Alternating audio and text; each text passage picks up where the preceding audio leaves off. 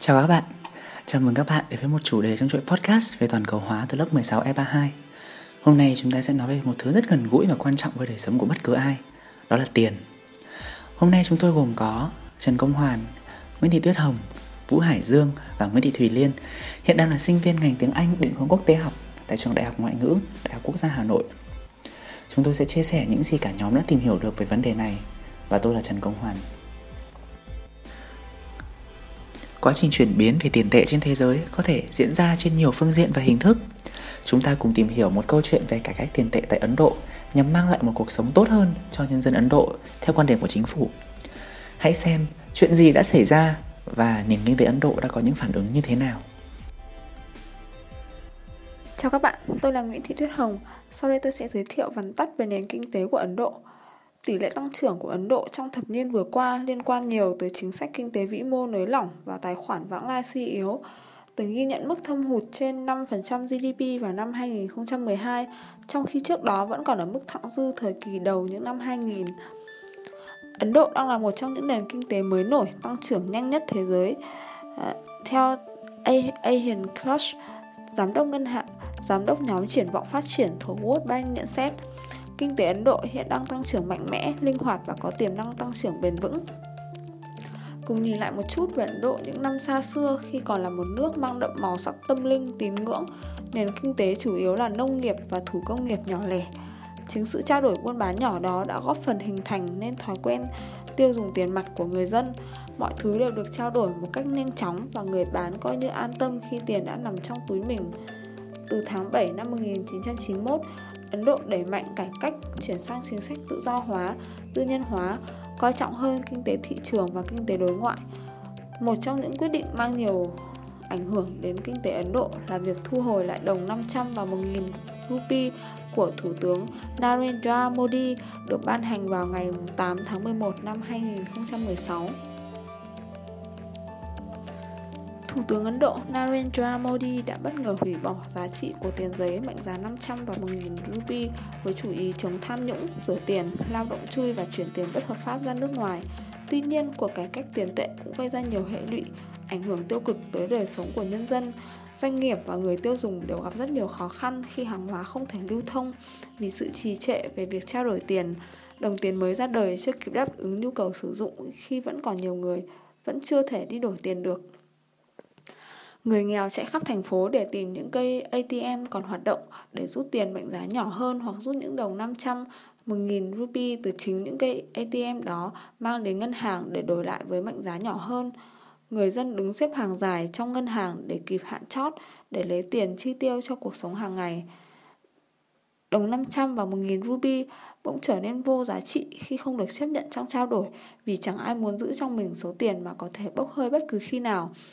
Bởi lẽ nếu cứ thu thêm những tờ tiền mệnh giá lớn như vậy mà không kịp ra ngân hàng đổi, nó hoàn toàn là một mối nguy vì bạn sẽ chẳng thể bạn sẽ chẳng thể dùng nó cho bất kỳ một hoạt động mua bán nào cả. Nhiều ảnh hưởng tiêu cực đã diễn ra cho người dân đất nước này. Trẻ em không thể đến bệnh viện để cấp cứu, đã chết trên đường chỉ vì người nhà chỉ có những đồng 500, 1.000 rupee trong túi khi mà taxi từ chối nhận không đổi được tiền cũng dẫn đến chẳng thể mua bán hàng hóa, thực phẩm, nhiều người đã chết đói. Thêm nữa, một khi ra đến ngân hàng, người dân phải đối mặt với việc tiết lộ tất cả số tiền có trong tài khoản hoặc sẽ mất chúng. Vậy, ai là người đã đề xướng chính sách này? Hoàn sẽ cho chúng ta câu trả lời.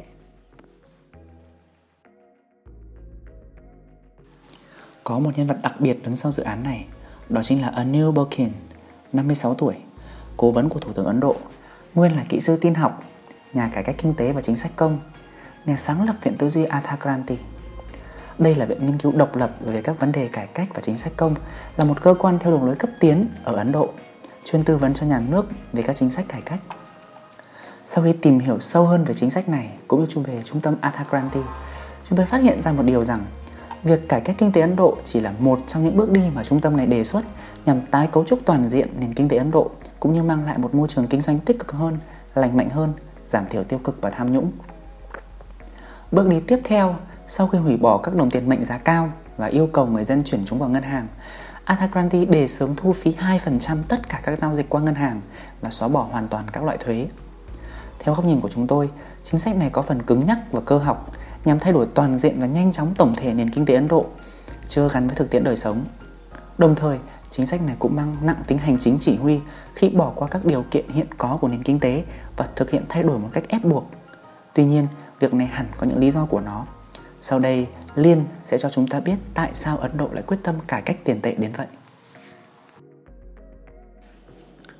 Vâng, vậy thì dưới đây là những nguyên nhân mà Thủ tướng Ấn Độ, ông Modi quyết định việc cải cách tiền tệ Ấn Độ, đó là Thứ nhất, ông muốn giải quyết vấn đề tiền đen, tham nhũng. Tiền đen là các khoản thu bất chính thường được giữ dưới dạng tiền mặt, ví dụ như tiền trốn thuế, phạm tội và tham nhũng. Ông cho rằng không có tiền mặt thì khó có thể đấu tiền qua mặt những người đánh thuế. Nó cũng khó hơn để hối lộ hoặc điều hành một doanh nghiệp chợ đen. Thứ hai, ông cũng hy vọng vô hiệu hóa những tờ tiền giả được cho là do phía Pakistan in nhằm ủng hộ khủng bố chống Ấn Độ.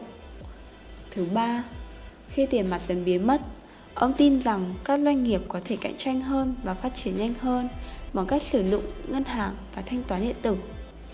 Bên cạnh đó, khi mà không còn tiền mặt nữa thì nhiều người sẽ phải sử dụng ngân hàng và không giữ tất cả tiền tiết kiệm của họ trong một ngân kéo. Điều này sẽ giữ tiền của họ an toàn hơn trong những trường hợp không mong muốn xảy ra khiến thất thoát tài sản. Đối với quyết định cải cách tiền tệ như vậy, phản ánh của người dân Ấn Độ sẽ ra sao?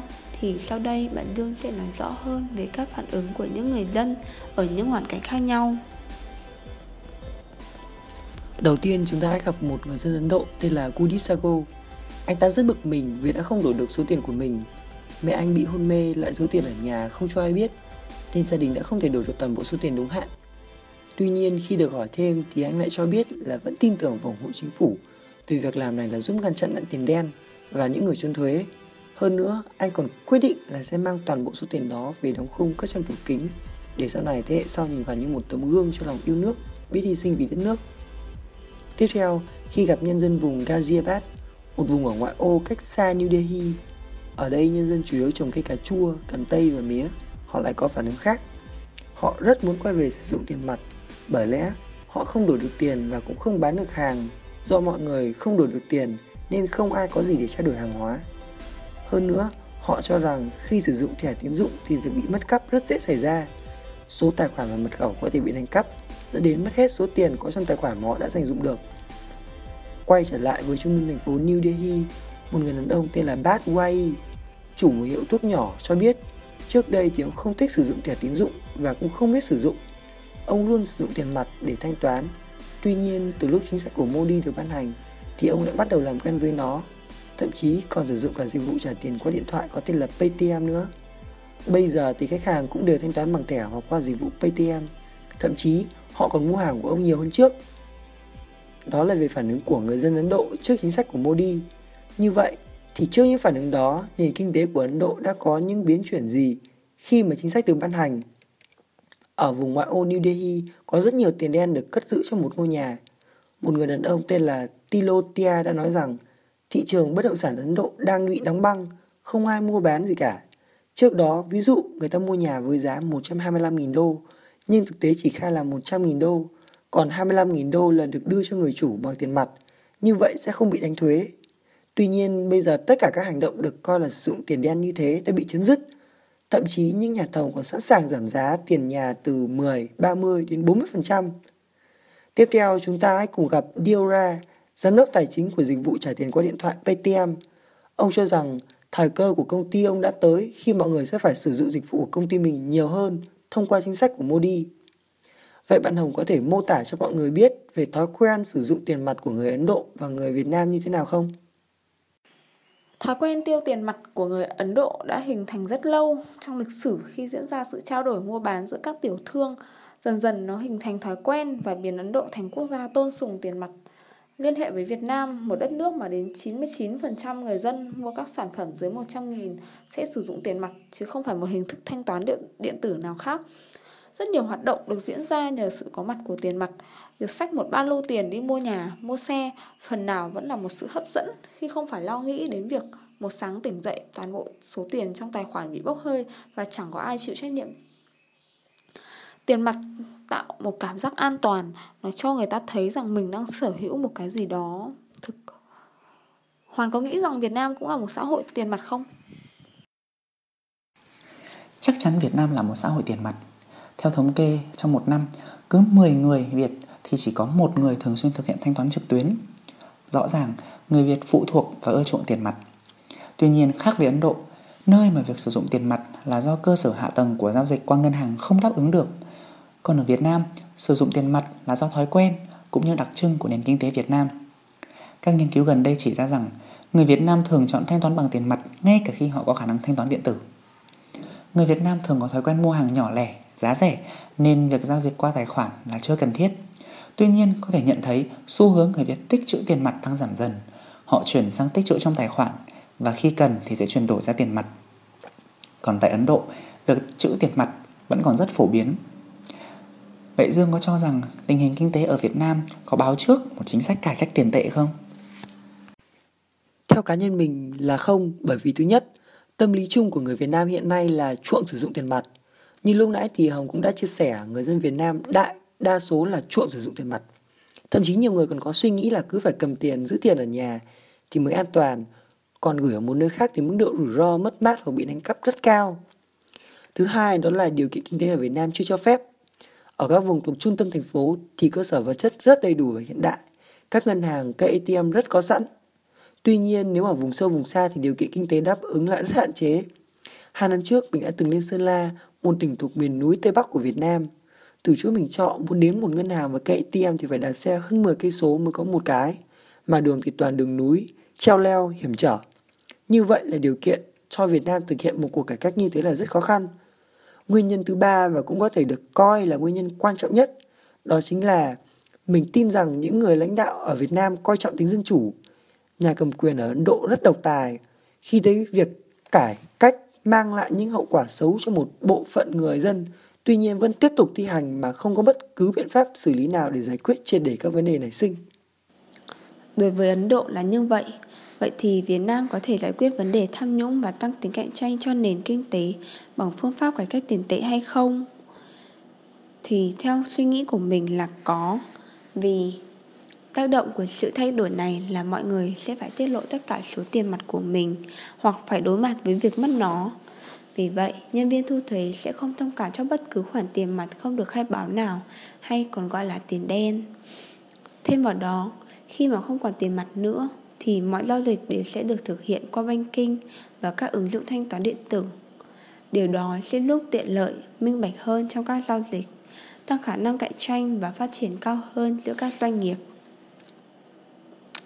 Tuy nhiên, ở Việt Nam, những cải cách này đã được chính phủ áp dụng nhưng không phải là cuộc cải cách thay đổi hệ thống tiền mặt mang tính bắt buộc phá vỡ và gây hại cho người dân mà là những chính sách khuyến khích nhằm dần dần thay đổi các thói quen sử dụng tiền mặt của nhân dân.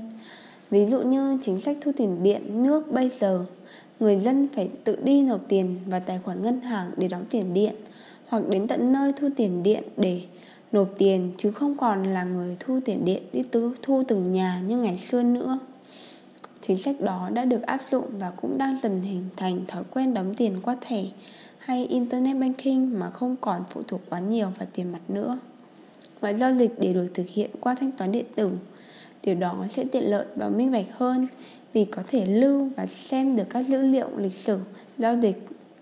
Từ đó, Việt Nam cũng đang dần dần giải quyết vấn đề tham nhũng mà không phải thực hiện một cuộc cải cách mang tính bắt buộc và bất lợi cho người dân, đặc biệt là những người không có điều kiện thuận lợi như cuộc cải cách tiền tệ ở Ấn Độ. Để tổng kết lại, mình đặt ra câu hỏi, vậy thì liệu rằng cuộc cải cách tiền tệ ở Ấn Độ có phải là một hành động mang tính dân chủ không? Câu trả lời có lẽ là có và không. Vì thứ nhất, chính phủ làm tất cả để ngăn chặn nạn tiền đen và những người trốn thuế. Với quy định của Modi thì tất cả những hoạt động giao dịch đều phải thông qua nhà nước và có sự kiểm soát. Như vậy thì toàn bộ số tiền đó đều là tiền hợp pháp, giúp cho nền kinh tế của Ấn Độ phát triển. Hơn nữa, một bộ phận người dân rất tin tưởng vào chính sách này của Modi Tuy nhiên, hoạt động của Modi cũng chưa thực sự mang tính dân chủ vì nó được đưa ra khi đất nước chưa sẵn sàng về cơ sở vật chất. Lúc đưa ra quyết định, khoảng một nửa đất nước Ấn Độ không sử dụng tài khoản ngân hàng. Nhiều người đã chết vì không đổi kịp tiền và không có tiền để đến bệnh viện chữa bệnh.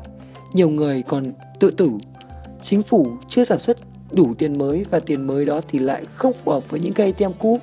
Chỉ có nhân dân ở thành phố nơi mà có những điều kiện về cơ sở vật chất tốt nhất mới muốn tiếp tục sử dụng dịch vụ trả tiền qua thẻ và dịch vụ trả tiền qua điện thoại.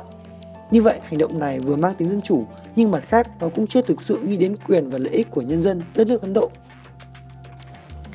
Cuối cùng, việc hy sinh quyền lợi của một số người dân để thực hiện chính sách cải cách tiền tệ có thực sự giúp Ấn Độ khởi sắc không? Theo quan điểm và những phản hồi của người dân ở Ấn Độ trong câu chuyện này thì mình nghĩ là có vì việc này đã loại bỏ được một phần nào vấn đề tham nhũng và giao dịch chợ đen. Ngoài ra, người dân Ấn Độ cũng dần thoát ly khỏi việc trộn sử dụng tiền mặt. Đó là cơ hội lớn để thẻ tín dụng và các ứng dụng thanh toán qua banking, Pay ATM được lưu rộng và phổ biến hơn. Từ đó sẽ có thể rõ ràng, minh bạch hơn trong các giao dịch, buôn bán và tăng tính cạnh tranh giữa các doanh nghiệp. Vừa rồi là toàn bộ nội dung podcast của nhóm mình. Các thông tin trong bài được lấy từ các nguồn chính thức trên mạng. Các bản nhạc nền được lấy từ các nguồn có bản quyền và được đồng ý chia sẻ hợp pháp từ tác giả. Cảm ơn các bạn đã dành thời gian lắng nghe.